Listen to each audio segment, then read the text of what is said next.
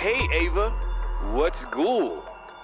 You're listening to Ask Ava, the Wicked Friend series with more great advice from Ava Knows.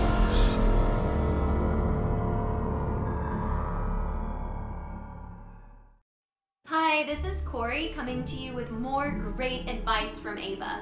Today's letter is from Damien and it reads A good friend of mine is in his late 50s and has been through a lot in his life. Whereas most people would grow from these experiences, his attitude and outlook on life appears to have changed for the worse. Though I sympathize with him, it's been difficult to maintain a healthy friendship with a person who expresses such pessimistic views on a regular basis.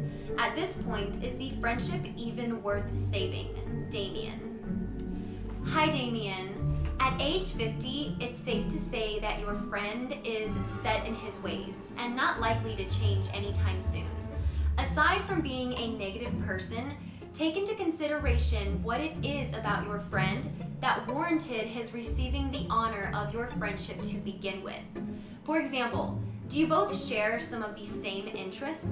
Is he loyal or perhaps really dependable when you're in a pickle?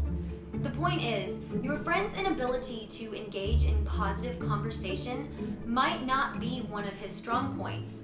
To salvage the friendship, consider gravitating towards those activities that initially brought the two of you together. For instance, if your friend is the best moviegoer, then allow him to be just that the best moviegoer.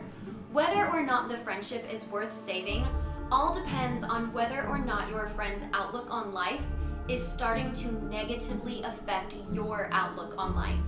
If the answer is yes, then it may be time to reevaluate the friendship.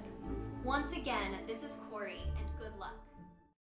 For more advice on how to handle your wicked friends, or to learn more about how you can become an Ava ambassador and possibly be featured in an upcoming video or podcast, visit www.avaknows.com. Until next time, boo Felicia.